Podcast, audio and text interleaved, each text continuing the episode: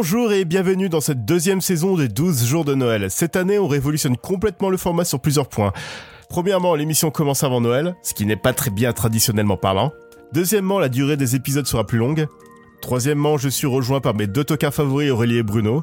Bonjour Aurélie, bonjour Bruno. Salut Bonjour Joël. Et comme vous avez pu remarquer en lisant le titre de ce podcast, cette année nous surfons sur la vague de l'ascension de Skywalker en abordant les 11 premiers films Star Wars. On a la hype, on est content, on a la chepée. Oui. Ah, on est bien Ensemble, nous reviendrons sur les meilleurs moments de la saga, mais aussi les pires moments, et nous essaierons de découvrir quel est le véritable sens de Noël.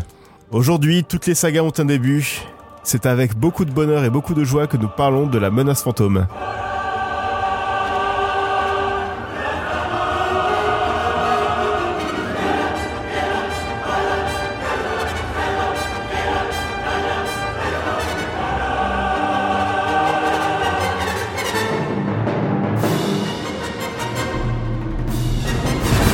Faut savoir que j'ai passé un pacte avec Bruno. Je, je lui ai allégé son travail en lui accordant du temps libre à ne pas regarder les, euh, les 11 Star Wars, en fait.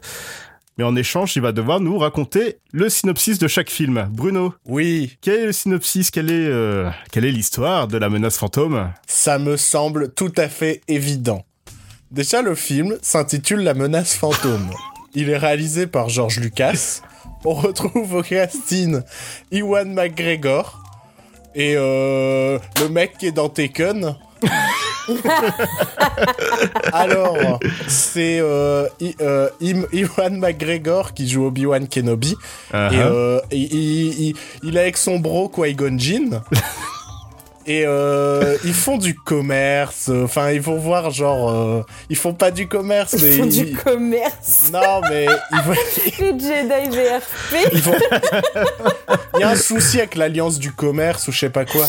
Euh, le, la version extraterrestre des clichés asiatiques là, qui est au début du film.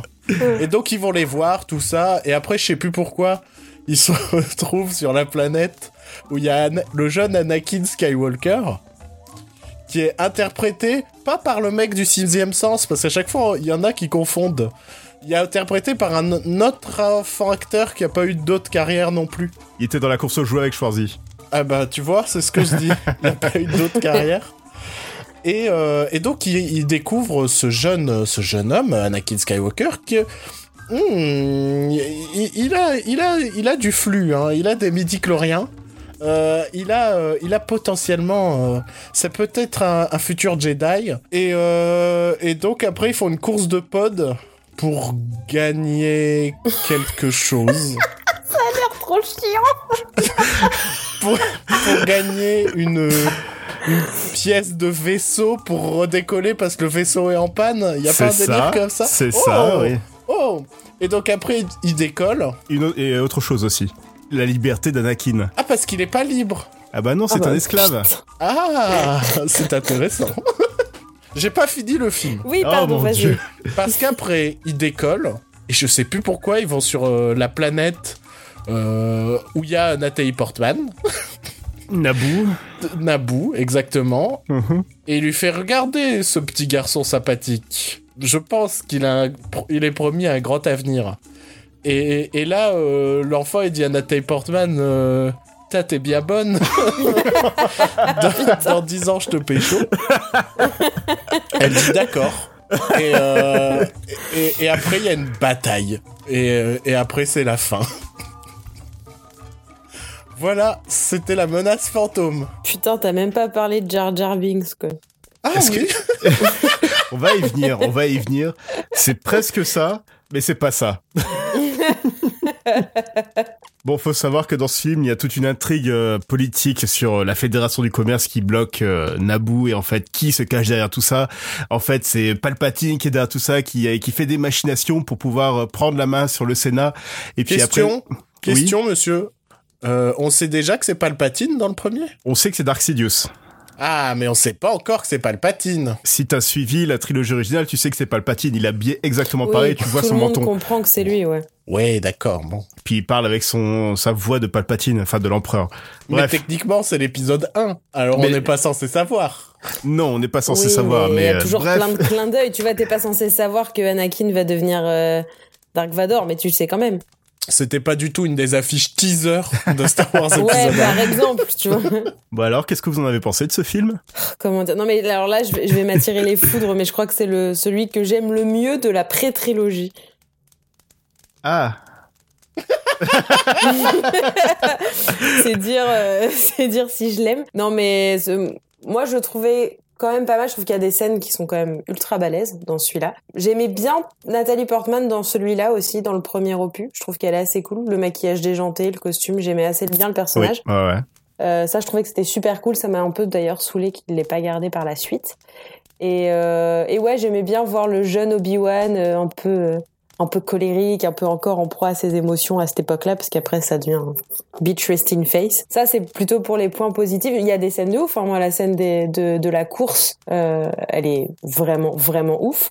Euh, J'ai moins aimé l'espèce de basse, enfin la, la grande guerre, la grande bataille à, la fin de, de l'épisode. Par contre, ça m'a fait un peu plus chier. Et un truc que j'aime vraiment pas, mais ça c'est sur le- l'ensemble de la pré-trilogie, les effets spéciaux, je peux pas quoi. Je trouve ça tellement laid. En fait, Ça a pas- très mal vieilli, ouais. mais ouais, de passer de, de, il, ça fonctionnait plus en 77, donc c'est quand même assez incroyable de dire que les effets spéciaux étaient plus réussis euh, il y a il y a 40 ans que euh, que dans les nouveaux quoi. Après oui, enfin après c'était quand je me rappelle l'avoir vu à l'époque et j'avais trouvé ça sympa parce que c'est sympa de retrouver des personnages ou de comprendre d'où ils vont venir. J'aime bien les les les préquels pour ça. Tu sais de savoir puis c'est plein de clins d'œil, tu dis ah ouais, lui c'est lui puis lui ça va devenir ça. Enfin ça je trouve ça assez chouette. Palpatine qui rencontre pour la première fois Anakin qui dit oh je vais je vais suivre ta carrière. Bah ouais, mais moi, je sais pas, j'aime bien, tu vois. Je trouve qu'il y a un truc genre, ah ouais.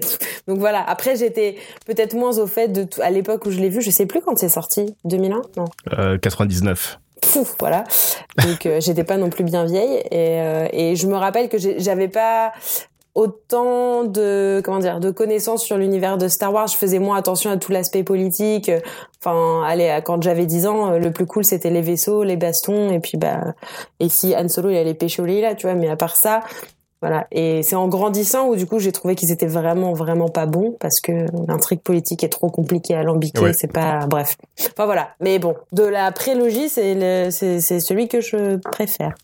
Moi, ce que j'aime bien dans ce film, c'est qu'il a, c'est le seul de la prélogie qui était tourné sur, euh, sur pellicule. Ah, j'ignorais. Et je trouve que ça se voit. L'image est plus belle sur celle-là que sur le 2 et le 3. Oh non mais ouais, ça c'est sûr. Je viens de tilter que j'ai oublié de parler de Darth Maul. Oui Ah, aussi, c'est Et je vrai. trouve que ça résume bien l'intérêt qu'on peut porter à ce méchant qui n'existe que pour son design. Mais c'est ça, il, il a été, euh, c'est son rôle dans la, la- les séries animées Clone Wars et Rebels où tu sens qu'il y a vraiment, enfin, il y a, le personnage est intéressant. Mais dans le film, il est inutile. hein. Mais si tu regardes que les films, Darth Maul, c'est une, c'est un ratage complet. C'est dommage, ouais, parce que j'allais dire, enfin le, le le design est quand même super cool. Enfin moi, Ouais, c'est ouais. un méchant qui m'a marqué aussi. Et d'ailleurs, je crois que c'est le même mec qui joue euh, le crapaud dans le tout premier C'est ça, ouais. aussi, ouais. Il y avait un truc où ils étaient sortis pas très longtemps. euh, Enfin, le X-Men est sorti avant ou après, je sais plus. Enfin bref, mais du coup, euh, c'était dans tous les magazines ciné, genre l'avez-vous reconnu? Ray Park. et ce qui, non, mais ce qui aurait pu être intéressant, c'est que Dark Maul et euh, Obi-Wan, enfin, ils auraient dû plus jouer sur leur rivalité tout au long de la prélogie, plutôt que le virer à la fin du film et passer à autre et, chose. et créer un affrontement dans le troisième, quoi. Et il meurt un peu comme une merde en plus, c'est Mais pas ça oui, clairement. Ouais. C'est un super combattant de ouf et genre euh, Enfin. au bout de 100 minutes, c'est bye. Il meurt, entre guillemets. Oui, il meurt. Dun, dun, dun. il meurt quand t'as quand t'as pas vu Clone Wars, mais euh, Et quand t'as pas vu Solo. oui, c'est vrai. Euh, moi, je peux donner mon avis brièvement. Je déteste. Euh, je me souviens que enfant j'aimais beaucoup Star Wars. Je ne suis pas allé voir l'épisode 1 au cinéma, je l'ai vu en VHS chez des amis de mes parents euh, sur une télé cathodique, enfin tu vois un grand spectacle quoi. Je me souviens avoir détesté et je me souviens que ça m'a même amené à ne plus avoir d'intérêt pour Star Wars pendant des années au point d'être allé voir genre euh, l'épisode 3 en traînant complètement les pieds alors que quand j'y pense épisode 3 je devais avoir 10 11 ans. Et je me dis si à cette époque-là on me fait pas rêver en me disant tu vas aller voir Star Wars et des mecs qui se battent à coups de sabre laser et tout ça c'est que vraiment, ça avait dû me faire chier à un point enfin, j'ai du mal à me dire que ça aurait pu me traumatiser comme ça à cet âge-là, mais apparemment, ça l'a fait. Et encore aujourd'hui, bah, c'est aussi une des raisons pour lesquelles j'ai voulu ne pas revoir ces films. je peux pas, je me peux pas. Je me, je me souviens encore de la ressortie en 3D. De, de, de, ce film, puisqu'on on devait, il fut un temps, avoir tous les Star Wars en 3D au cinéma. Euh, et je me souviens être convaincu que le film s'arrêtait à la course de pod. et genre, j'étais déjà prêt à quitter la salle. Il restait encore une heure. Et en fait, il reste une heure de film. Et l'enfer.